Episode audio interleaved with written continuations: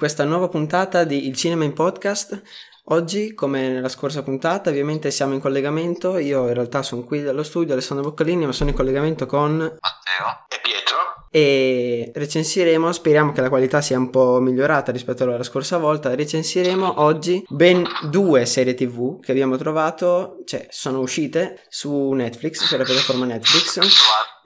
Sì, ne stiamo facendo piuttosto, diciamo, abbastanza di queste serie di Netflix, ma più che altro perché è una tra le piattaforme più usate per lo streaming di contenuti cinematografici, quindi ecco, è anche abbastanza accessibile a tutti, almeno ci potrete seguire più piacevolmente anche. Comunque, allora, oggi recensiremo in primo luogo I'm Not Okay with This, poi passeremo a The End of the Fucking World.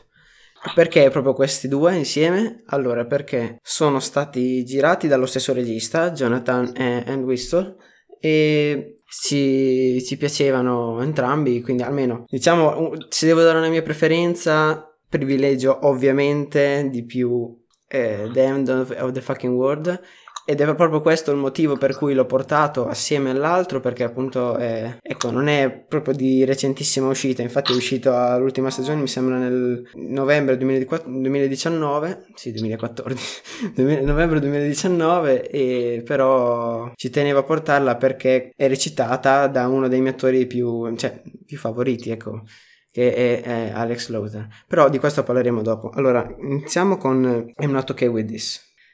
Praticamente la trama di questa miniserie, alla fine, perché è veramente una miniserie, sono solamente 7 puntate da 20 minuti l'una, è questa ragazza che si chiama Sydney Novak, che viene, diciamo, è un po' strana, ha un superpotere, tra virgolette, non è una serie supernaturale, è semplicemente c'è questa piccola iniezione di paranormale, però non è niente di che. Questa ragazza che è un po' strana, un po' esclusa, come dicevi te, Pietro, no? La classica serie per ragazzine adolescenziali che si pensano trasgressive, che pensano che sono diverse, non sono come tutte le altre, quindi sono emo, sono edgy, non so grandi termini in questo caso. Sì, esatto, un po' così. Però mi sa molto tipo, come potrebbe essere quello delle 13 cassette, come si chiamava? Oddio, 13 proprio. 13, oppure quelle serie comunque sorelle loro. Tutto ambientato ovviamente nei licei americani. Cioè, scolastico. Che location migliore c'è dei licei americani? Comunque secondo me, adesso, vabbè, no, niente. No, volevo solamente dire che tra tutte le volte che fanno serie o film dentro i licei americani, sta a vedere che ne hanno costruite veramente alcune apposta per essere usate come luogo di ripresa. Vabbè, magari alcune le hanno usate apposta. Io so che tipo a Hollywood c'è un intero quartiere con case, negozi così finti, cioè c'è una città finta a Hollywood fatta apposta per i film. Ah, ecco. Quindi non lo so. Comunque, questa ragazza assieme alla sua amica migliore Dina, che lei ha appena trovato un ragazzo, mi sembra, quell'estate, e mentre appunto invece Sydney era, data la sua, tra virgolette, stranezza, era rimasta da sola, e sempre comunque l'amicizia l'ha mantenuta, infatti erano migliori amiche, e in breve, non ha una trama tanto elaborata questa serie, però diciamo che è più una storia d'amore. Incontra un ragazzo della sua scuola che, come lei, più o meno è simpatico, perché a me è stato simpatico, però è un po' strano, ecco, che nessuno se lo caga molto, anche se lui ci provano a mettere del suo per farsi simpatico, ma questa è l'idea che danno almeno all'inizio, che nessuno se lo cagava, ma non perché fosse brutto, perché alla fine, voglio dire, non è che era uno schifo come ragazzo, era anche simpatico, e per questo Sydney si avvicina a lui e iniziano un loro rapporto. Poi lui sarà il primo a scoprire di questo segreto che Sydney porta con sé, e ecco, in pratica è questa la trama. Poi, per non spoilerare, che per una serie così non c'è bisogno di spoilerare niente, che tanto è così corta che ve la potete andare un attimo a vedere. Ecco, il finale è un po' da... non dico niente, però dico è un po' da cose veramente fuori dalla faccia della terra. Sì, veramente non è in linea con tutto il resto. Secondo me è che non sapevano come farla finire, semplicemente perché non avendo una trama vera e propria non sapevano come farla finire, e quindi hanno dovuto improvvisare qualcosa del genere, perché veramente non sta in piedi una roba così. Però forse c'è una seconda stagione, boh, non lo so. Comunque è stata molto seguita. Secondo me, come tu dici, tipo, stanno continuando la serie che appunto non c'è la trama, la stanno continuando, so che avevano finito il budget, non c'erano più soldi per farla, quindi hanno dovuto fare tipo un finale all'improvviso, perché tanto 7 puntate mi sembra strano, sono 7. Cioè, secondo me ne pensavano di fare di più. Solo che visto che, non so, avevano finito il budget, si è licenziata uno del cast importante, così hanno dovuto troncare la serie all'improvviso con un finale a caso. No, non capito, così intendi perché vengono presentate troppe cose paranormali, tutte in un momento, cioè nel finale, oppure... Perché no, ho visto il primo episodio, giusto per farmi un'idea, ma non è che mi piace tanto. No, sì, anche a me è piaciuta meno, però... Cioè, il finale non è che ci sono troppe cose paranormali, è una cosa che, diciamo, nei limiti del possibile, comunque, in generale, potrebbe succedere. Se tu la vuoi far succedere, la fai succedere, ma, ecco, non... Come dire, è molto trash, non è in linea con il resto della storia che avevano raccontato finora, che era sempre stata una storia, ecco, in linea di massima pianeggiante, e una trama con... Pochi risvolti particolari. No, non muoiono tutti. Però sono lo sterminio di massa della cittadina. Vabbè, poi evitiamo spoiler.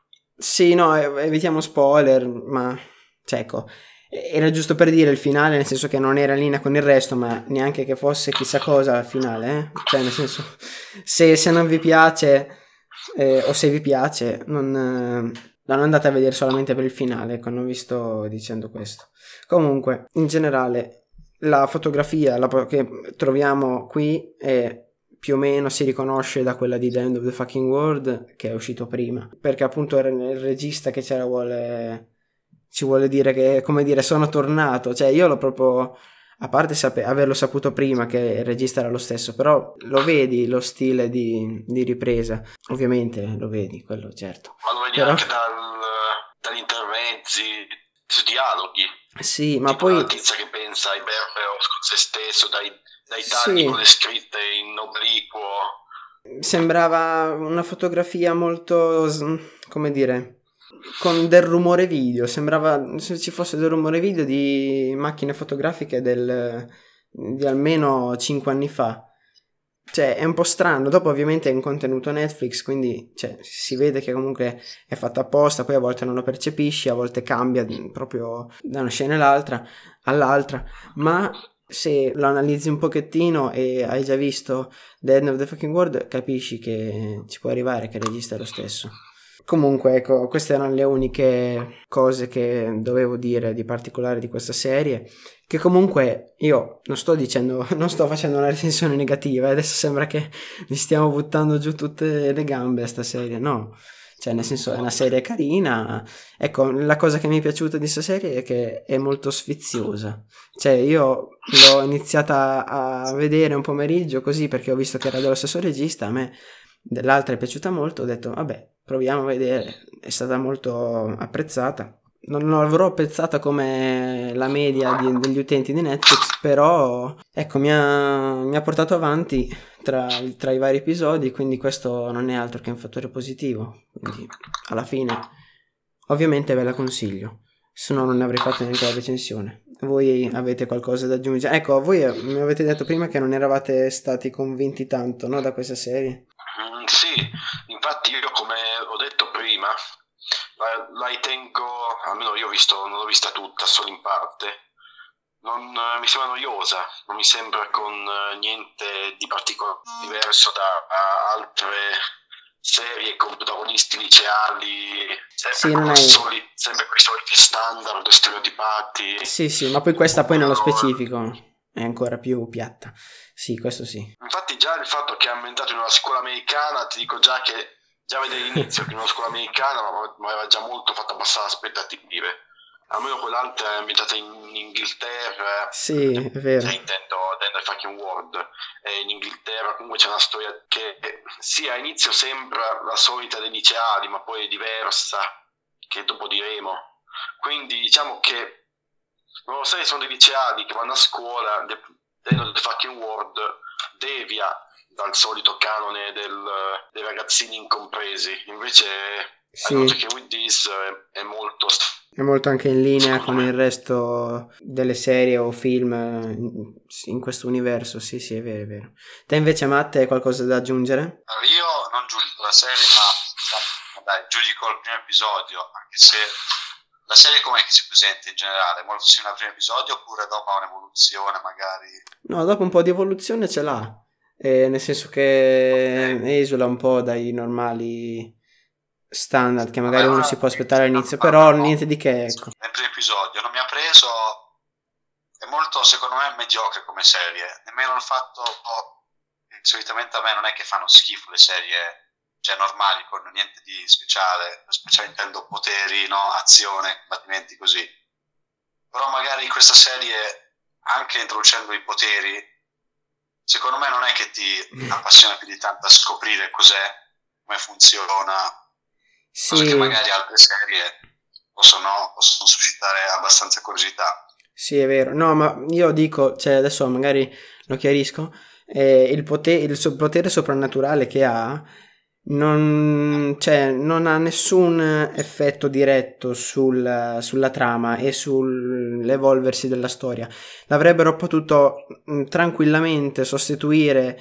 Lei lo tiene come se fosse un segreto, ecco, loro l'avrebbero tranquillamente potuto sostituire con un altro tipo di segreto, magari molto intimo, che non voleva dire a nessuno, e l'avrebbero fatta franca anche così, cioè nel senso non è una cosa, si poteva sostituire l'elemento paranormale, quindi è per quello che ho detto all'inizio che non è una serie paranormale, perché è una cosa relativa, è una cosa contenuta, che quindi non dà nessun risvolto particolare.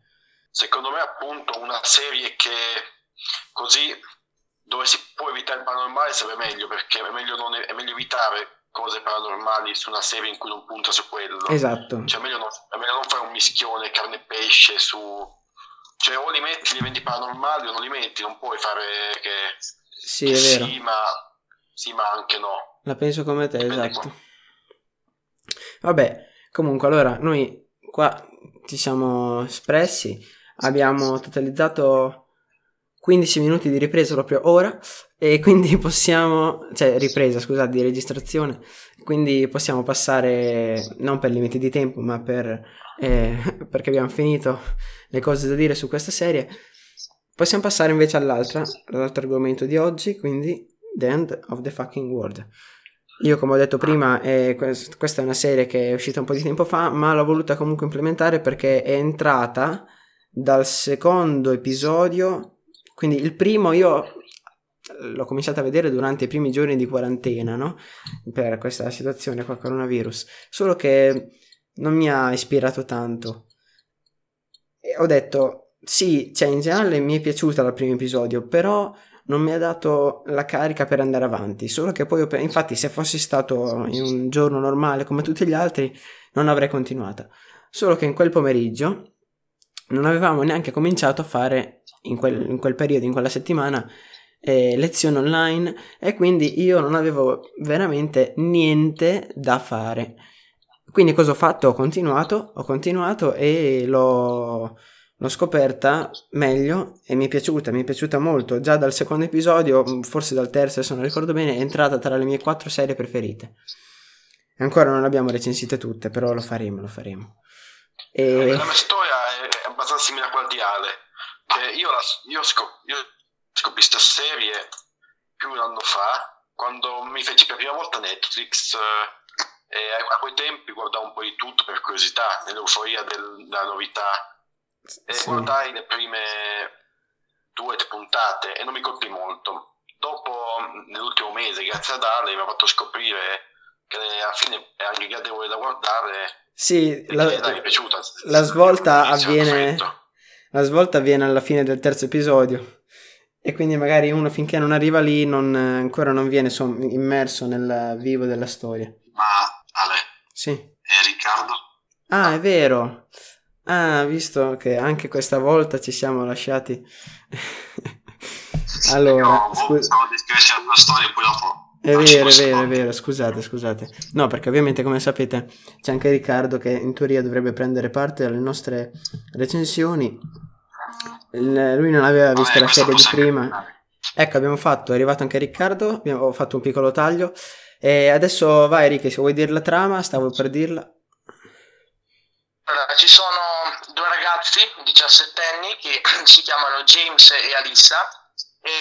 Dove James è uno psicopatico, diciamo, alla ricerca di uccidere qualcuno, e invece Alissa è una sua compagna di scuola che, diciamo, è un po' ribelle ed è insoddisfatta della propria vita. Così loro due decidono di scappare insieme, diciamo, per sfuggire dagli schemi delle loro monotone vite. E praticamente incappano appunto in una casa, nello scappare in una casa che a loro insaputa era di un killer. Piccolo spoiler, il ragazzo, appunto James, riesce a fare appunto a uccidere questo psicopatico che aveva cercato di uccidere la ragazza Alissa, e poi dopo, una volta coinvolti in questo omicidio, i due ragazzi scappano e però appunto sono inseguiti dalla polizia. Sì, da qua si sviluppa poi tutta la trama. Ok. Cioè, questo quello che dicevo prima, no? Che arrivassi a Pietro, gli stavo dicendo che è appunto il punto di svolta più o meno di tutta la serie, ma che poi andrà a influenzare anche la seconda stagione, e appunto arriva alla fine del terzo episodio. Come, scusa Matteo? Cioè, quando che incontrano Frodo, allora lì si raggiunge. No, non penso. Matteo e Frodo. Frodo vabbè, sì, un pezzo molto carismatico e significativo per la trama. No, anche dicevo la rappresentazione sua, che proprio le sue mille faccettature. Frodo, dai, so che adesso non fa neanche di tu. Comunque ciò che volevo dire era che da questo evento, da questa uccisione, parte tutta la vicenda di loro due che devono scappare, però ecco, non diventa una caccia all'uomo della polizia, anzi la polizia mi sembra anche molto rilassata. Ci sono due poliziotte, diciamo, principali, Eunice e Terry, che a me sembra che se la prendano molto molto comoda, cioè bevono, cioè lì. Durante le indagini nello studio, nella centrale di polizia, c'è Eunice che gli porta il caffè, ma perché penso siano lesbiche, no? Tutte e due, quindi... cioè, però... non stanno insieme. No, non stanno insieme, però avevano fatto qualcosa. La sua compagna Eunice mentre sta con un'altra a cena. Sì, è vero. Infatti, vieni dai che te lo fa vedere i video delle gente che vengono violentate. Mentre lei era a cena con me. Sì, è vero. Le difficoltà del mestiere.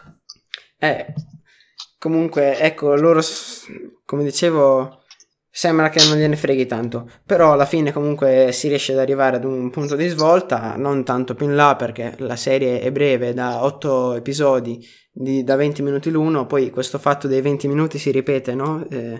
Sembra che il regista voglia fare così, perché alla fine sono 20 minuti sia qua che in I'm Not Okay with This, quindi una certa correlazione si nota. A me non dispiace questi 20 minuti, perché comunque è vero, sono meno, ti fanno sembrare come se ne guardassi meno, ma in realtà tipo se ne guardi due insieme sono 40 minuti, cioè, infatti non si parla di solito appunto da sola, ma poi sono precisi. Dai, 20 minuti. Però ti dà molto quel pensiero, come se durasse meno, darsi meno di a guardarla, ecco, nonostante alla fine sia uguale il tempo. È vero, è normale. Tolti 20 minuti, ricordiamo che ha 2 stagioni, quindi più o meno va a compensare questa cosa. Sì, 2 stagioni come dire, simmetriche, nel senso che ci sono 8 episodi sia nella prima che nella seconda, durata la stessa. No, dicevo, i 20 minuti sono precisi, fanno quasi ricordare a un episodio degli anime, no? Che gli anime sono tutti precisi, 22 o 20, almeno quelli... 20 minuti, i 2 minuti sono di solito per la sigla e per... sì, no, ma dico, non capita che magari un episodio c'è qualcosa di più da fare, arrivano a 24, un altro magari c'è qualcosa di meno, 19. No, dipende che anime. Ma però cioè, la maggior parte sono così rigidi, almeno la maggior parte che sono su Netflix sono abbastanza, cioè sono tutti uguali praticamente. Non so, però sì, sono tipo anime con episodi da 45 minuti e poi dopo da 20. Esatto, un esempio che mi viene in mente a me è Helsing, tipo di solito dura 40 minuti, l'ultima puntata dura un'ora, fatti capire. Ah vabbè sì, oddio abbiamo perso Matte. Ecco, ci risiamo. Oggi abbiamo un po' di problemi col collegamento, comunque con i tagli si può fare tutti, la post-produzione è magica. No, volevo solamente cominciare ad addentrarmi nelle panoramiche dei protagonisti almeno, o almeno se avete qualche personaggio preferito, ne volete esporre la filosofia di Frodo. Cioè? No, la filosofia, però proprio come viene introdotta. Allora, no? All'inizio ero molto speranzoso, speravo facesse parte effettivamente, no? Del trio, no? Che fosse diventato un trio. Ah sì, che scappasse con loro. No, ho detto, dai, che comunque scappasse con loro. Allora ho detto, dai, vediamo come si sviluppa il personaggio.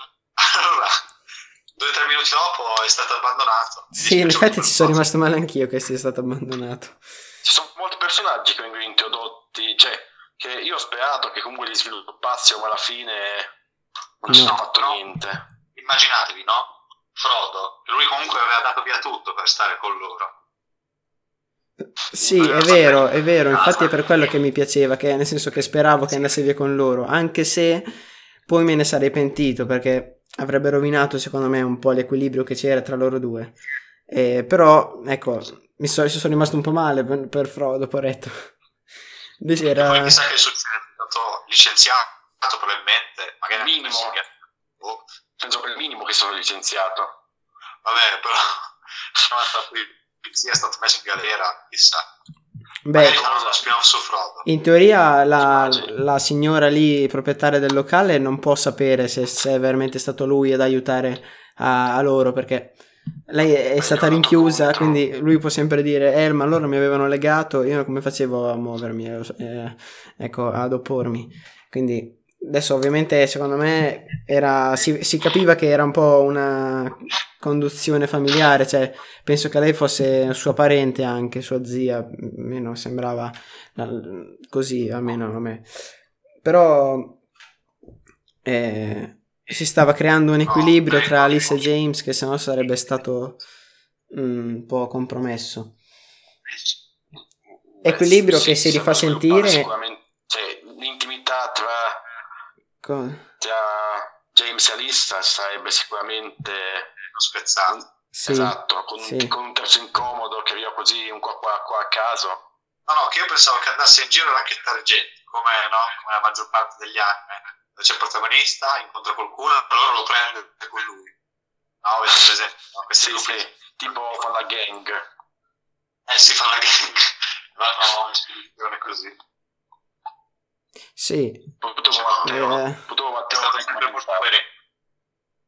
comunque, mi sento un pallino a scatti. Comunque, dicevo, l'intimità che si era creata, si stava venendo a creare a quel punto della serie, è stata molto ripresa nella seconda stagione, quindi ecco, secondo me molti la definiscono una serie appendice alla prima che potevano benissimo evitare, ma a parte il fatto che si concludeva la prima stagione, si è conclusa in un modo abbastanza strano che non voleva dire niente, cioè nel senso, io una volta che ho visto...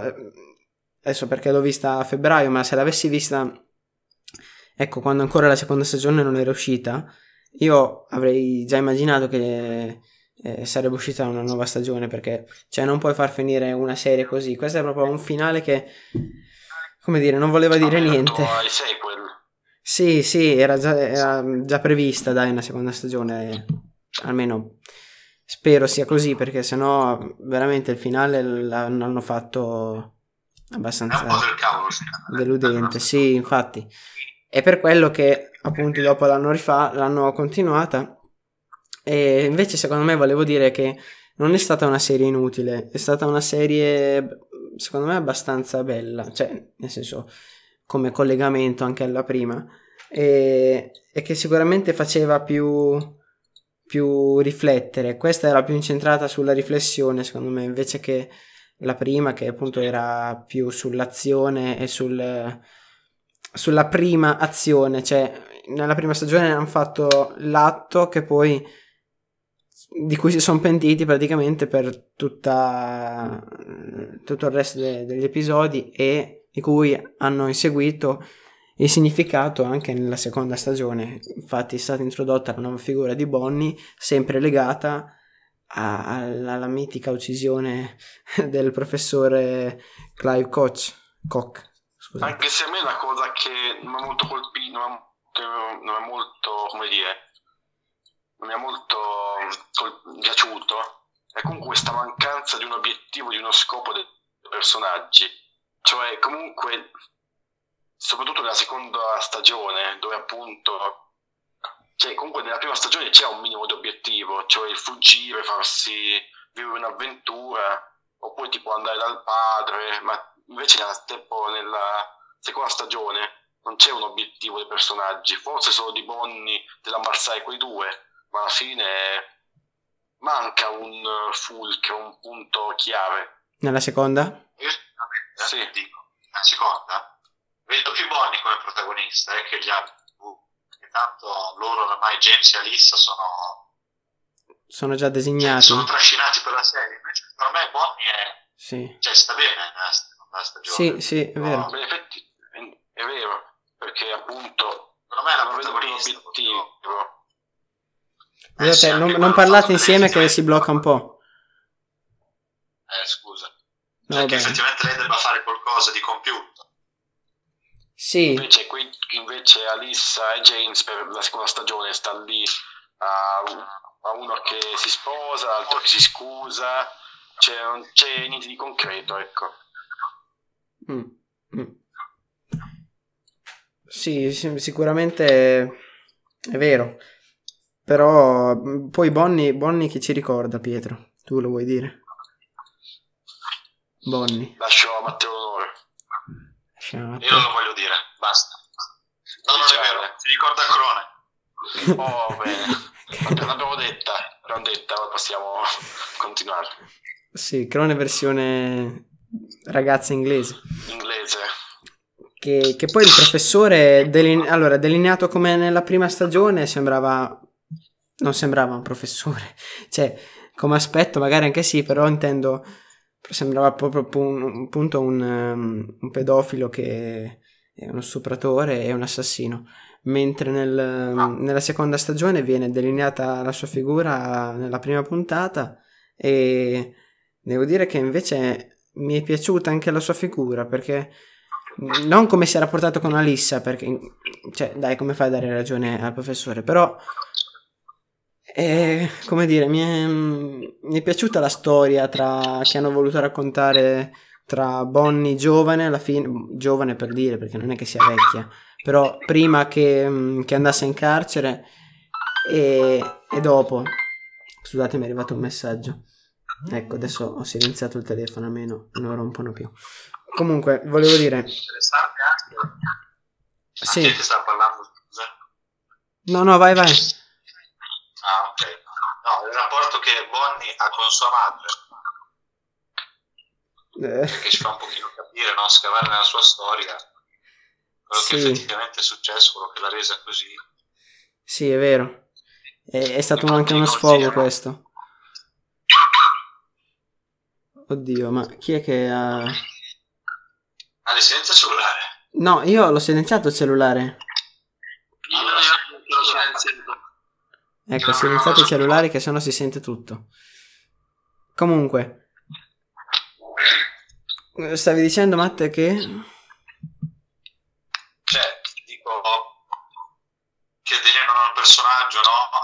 il suo passato, com'è la psicologia, no? Che si è andata a formare poi, anche no, nei rapporti che ha avuto con il professore, perché inizialmente lei è andata a casa del professore soltanto perché doveva tenere fede a quello che le aveva detto. Sì, è vero. Cioè, tu partecipi alle mie lezioni soltanto se oggi vieni a casa mia, questa sera.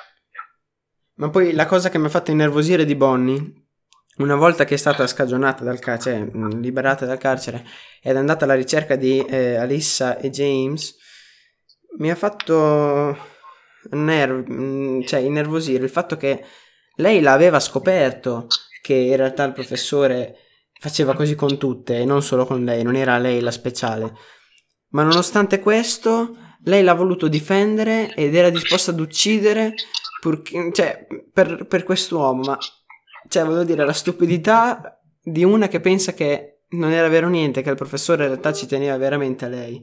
E questo, cioè, è veramente assurdo, secondo me. Mi ha fatto...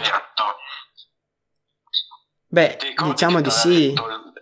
Al professore aveva detto, è perché lei, non avendo mai avuto amore, non sapeva come era l'amore, come dicono appunto nella puntata finale. Quindi lei aveva creduto al fatto, al professore che gli ha detto: guarda che mi hanno ricattato, non è vero che ti metto le corna. Ma in realtà lo sappiamo tutti.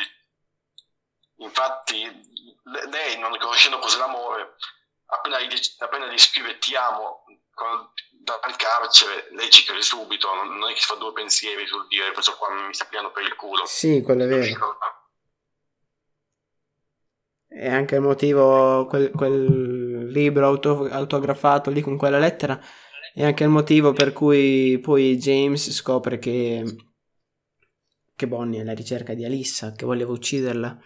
Perché poi, se non sbaglio, è stata... Cioè, Bonnie credeva che fosse Alissa la colpevole dell'omicidio, dico bene? Sì. Non mi ricordo però con che logica è stata spiegata sta cosa. Cioè... perché lei pensava avessero fatto irruzione da lui e ma perché no, proprio Alissa e non Alissa e James? Perché tanto lei magari si sentiva minacciata da un'altra figura femminile, no? Ah, ok. Esatto. Ok. Sei un piccolo salmone, miglior fase romantica 2020. Sì, è vero, è vero. Il mio piccolo salmone. No, vabbè. Poi... A me dispiace molto per il padre di James, poveretto, che all'inizio della prima stagione gli ha dato un pugno in faccia. Lui che era stato sempre gentile, carino, simpatico con James, che anche da piccolo cercava sempre di farlo ridere perché la regina non muove la mano. Vabbè, a me è dispiaciuto che gli abbia dato un pugno in faccia così, poveretto. E mi è ancora più dispiaciuto quando poi ho visto che il padre non era per niente arrabbiato con il figlio, che ha detto: è arrabbiato? No, sono solo dispiaciuto io stesso. E quindi questo lo gratifica comunque. E poi ovviamente per la piccolo spoiler, piccolo appunto spoiler, per la morte di lui stesso mentre giocava a bowling. Già infarto. Tentava di fare il punteggio perfetto su Wii Sport, però E poi io voglio spezzare la lancia a favore di James. Ma la madre, quanto è bastarda, cioè non solo ti suicidi, perché se sei depressa, ok, cioè non può, cioè, ma davanti a tuo figlio che... Ma perché devi davanti a tuo figlio? Ma forse perché sapeva... no, dico, forse perché sapeva che lui non avrebbe provato emozioni. Però, ovviamente, capito, come tu dici... Capito? Cioè, già... La notizia del suicidio di un genitore è una cosa tremenda, ma poi davanti a tuo figlio stesso, cioè, cioè o è sadismo stesso o è proprio ignoranza, cioè. Sì, è vero. Come si fa? Però è stato un fatto fondamentale nella narrazione, cioè molte volte la faceva vedere al suo figlio, ma molte volte faceva vedere un po' tutto, come tu dicevi prima. Molte volte hanno fatto vedere l'immagine del professore pugnalato, molte volte hanno fatto vedere l'immagine di sua mamma che si suicidava, molte volte hanno ripreso scene indietro che adesso non ricordo, però giocavano molto su questo fatto. E soprattutto a me è piaciuta mi è piaciuto l'abbinamento che hanno fatto tra il film in sé, le riprese e la musica. Cioè, a me la colonna sonora sia della prima che della seconda stagione mi sono sembrate molto molto belle, e tanto che me le sono salvate su YouTube la playlist, ma proprio da ascoltare, anche non abbinate al film. Ovviamente abbinate al film facevano ancora più effetto, essendo colonne sonore, e quindi questo è sicuramente un altro punto a favore di questa serie, perché mi ha colpito molto appunto anche per la musica e questo stile inglese, non so che genere è, io non sono esperto di musica, sinceramente non lo so, quelle canzoni, comunque mi sembra, mi viene da dire country, ma non è proprio country, però più o meno folk, forse una roba del genere, mi sono piaciute molto, veramente. Sono di Graham Coxon, una roba del genere, l'avevo anche cercato. E vabbè, ecco, loro le hanno utilizzate queste canzoni, forse allora, se fossero state canzoni normali, che diciamo non degne di una mia riflessione, ecco, canzoni che magari uno non ci fa caso, no, non perché io sia chissà chi, ma semplicemente perché se colpiscono vuol dire che sono state belle, se non ti colpiscono non vuol dire che siano state brutte, ma neanche belle, quindi è una roba normale. Ecco, se fossero state normali, potrei dire che secondo me le hanno usate un po' troppo, quando magari non sapevano come far andare avanti la narrazione, anche perché è stata una narrazione, soprattutto nella prima stagione, molto a scatti, come dire, perché proprio all'interno della scena e non in una visione generale, perché c'erano questi mini dialoghi tra James e Alissa, perché entrambi sono delle persone molto che danno risposte molto corte, no? Quando una frase, che ne so, ok, oppure sì, no, cioè non c'è un gran dialogo tra i due, e quindi secondo me hanno usato le canzoni ovviamente per anche un po' camuffare questi silenzi di troppo che sennò si sarebbero venuti a creare. E però, dicevo, in caso fossero state, no, così, che non colpivano, direi che sono state usate un po' troppo. Invece mi hanno colpito, cioè non mi hanno stufato, proprio perché le hanno scelte bene, e quindi secondo me è una cosa, ecco, pensata bene dietro, anche dal regista. Cosa che invece non è avvenuta per niente in I'm Not Okay with This. Un'altra cosa a sfavore, no vabbè, non è una recensione negativa, però. Io, Ale, sai sì. Cosa? Sono curioso se tra tutte queste canzoni, probabilmente no, esiste una canzone su Frodo, cioè una fatta per le scene di Frodo. Beh, la scena, vabbè, sì, giusto, la scena di 3 minuti, no? Una canzone su Frodo? Cioè, nel senso, una colonna sonora su Frodo. Cioè, si hanno dedicato una canzone a lui. Ah, oddio. Della serie. Cioè, perché dire canzone è strano, colonna sonora, cioè, dai. Tra i titoli dei vari brani della colonna sonora non c'era nessun brano intitolato Frodo. Questo te lo posso dire. Frodo Frodo Steam, come è subito LT, Frodo Steam. È una playlist... Frodo Soundjacks. Ma comunque invece a me mi ha colpito né in modo positivo né negativo il fatto che c'è molta differenza tra la prima e la seconda stagione. Nella prima punta è molto più, come hai detto te Ale, c'ha meno contenuti anche di pensiero e sentimentali, è molto più, cioè sembra più che punta sul all'inizio sembra che punta sul satirico, sul ribelle, su altri pensieri, invece ed è molto veloce, capita molti fatti in pochissimo tempo. Invece nella seconda stagione è molto più lenta, molto più sentimentale, molto più con le parole, anche la differenza tra appunto James, che nella prima stagione era tipo un freddo omicida, non gli frega niente di nulla, invece sì, nella seconda stagione sembra proprio il classico romanticone, che è rifiutato, cioè sì, è vero. Sempre. È stata una, almeno da parte mia, gradevole evoluzione dei personaggi, secondo me fin troppa evoluzione di James, cioè è passato da stagione ad altra, è cambiato totalmente, che sì, comunque ci sta, perché comunque dopo tutto quello che è successo è normale il cambiamento, però lo vedo un po' come eccessivo. Vabbè, sì, Alissa è sempre una stronza. Che poi, sì, Alissa sì, ma James invece mi è piaciuto molto in questa serie, anche come ha recitato proprio l'attore Alex Lawther. Mi è piaciuto perché è saputo... Allora, lui è in generale una persona, almeno per quanto possa sembrare dalla televisione, io non è che lo conosco di persona ovviamente, però da quello, anche da altri film che ha fatto, non è una persona proprio... È abbastanza simile a James, ecco, quindi il ruolo gli si addiceva molto, però ovviamente non è come James, quindi anche nella prima stagione un po' si è dovuto adattare esatto, nella prima stagione si è dovuto adattare al ruolo, anche se in maniera minima, però si è dovuto adattare. Nella seconda stagione magari è venuto un po' meno questo adattamento, ma secondo me non per... anche per il personaggio in sé che si è evoluto, ma anche proprio per il fatto che magari non ha, essendo anche passato del tempo tra le riprese della prima e della seconda stagione, non ha recitato con proprio lo stesso modo di prima, forse, e non è una cosa negativa, non sto dicendo che ha sbagliato, sto dicendo che probabilmente la differenza si nota anche un po' per questo. Comunque è stata una bellissima recitazione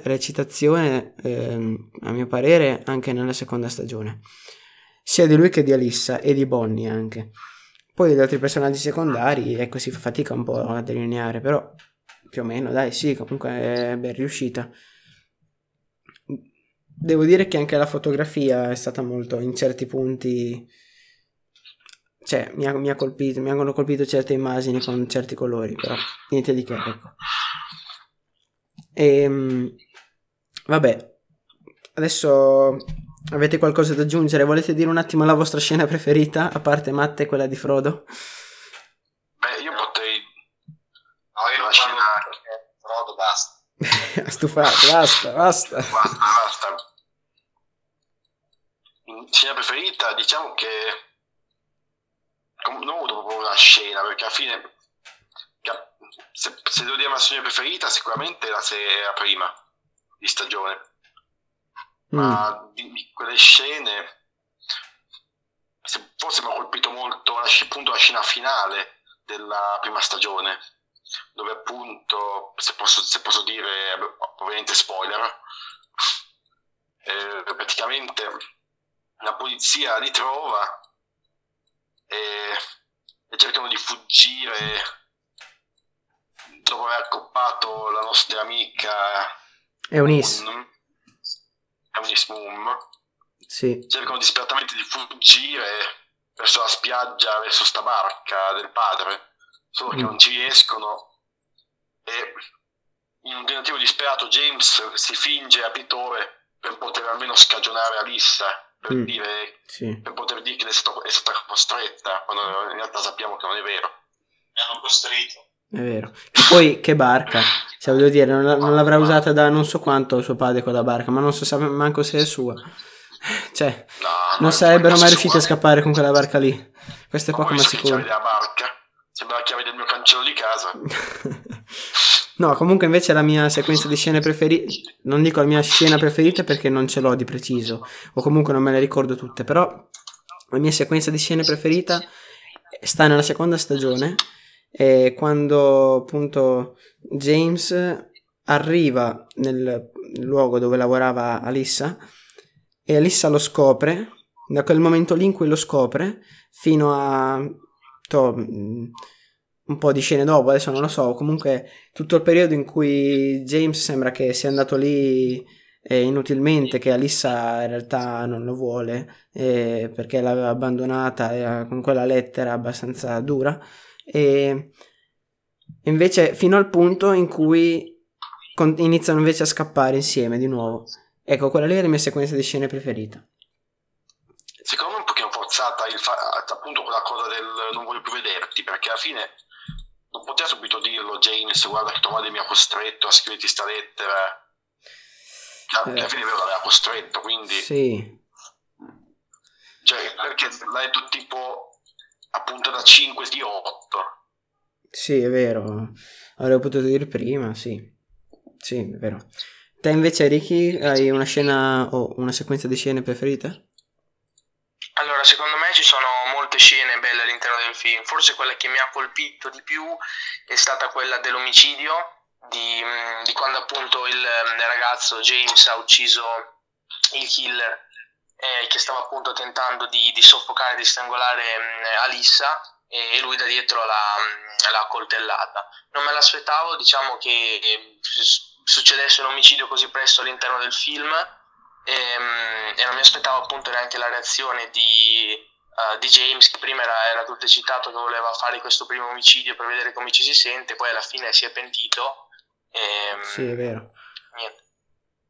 Infatti colpisce anche questo fatto che lui all'inizio freme proprio per uccidere una persona, poi una volta, esatto, che si rende conto cosa vuol dire uccidere una persona, ecco, si pente. Te invece, Matte, che siamo in chiusura, proprio anche oggi abbiamo sforato un po', però va bene, dai, finché si parla, no, va bene. Doppia serie abbiamo fatto. Infatti. Cioè, non c'è una sequenza di scene che mi ha colpito, no? Cioè, possiamo, dai, diciamo giusto con Frodo, però mi sembra di adesso troppo. Avevi detto basta con Frodo. Infatti, anche per questo. No, ti dico, guarda, niente proprio che mi ha colpito così tanto da volerlo, cioè, dire, comunicare a voi. Ok, va bene. Comunque, va bene.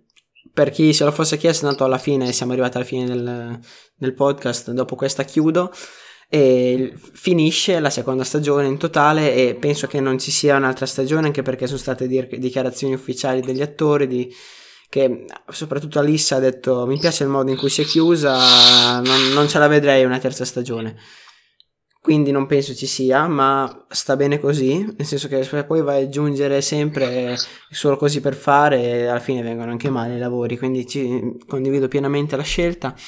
Comunque alla fine finisce che i due si dichiarano each other, nel senso che l'uno all'altro, e quindi diventano fidanzati, e si chiude così. Sempre un po' una serie trash, sempre in un modo trash, no? Che alla fine Alissa dice: sì, va bene, però non continuiamo così, cioè non continuiamo a dircelo a vicenda, abbiamo capito, basta. Comunque va bene, siamo arrivati a 49 minuti. Ovviamente io devo concludere, quindi potete trovare tutti gli altri episodi su Anchor, Spotify, Apple Podcast e Google Podcast. Seguiteci su Instagram, iSoyciro. Quindi noi per questa puntata abbiamo finito, ci ritroviamo alla prossima. Grazie per l'ascolto.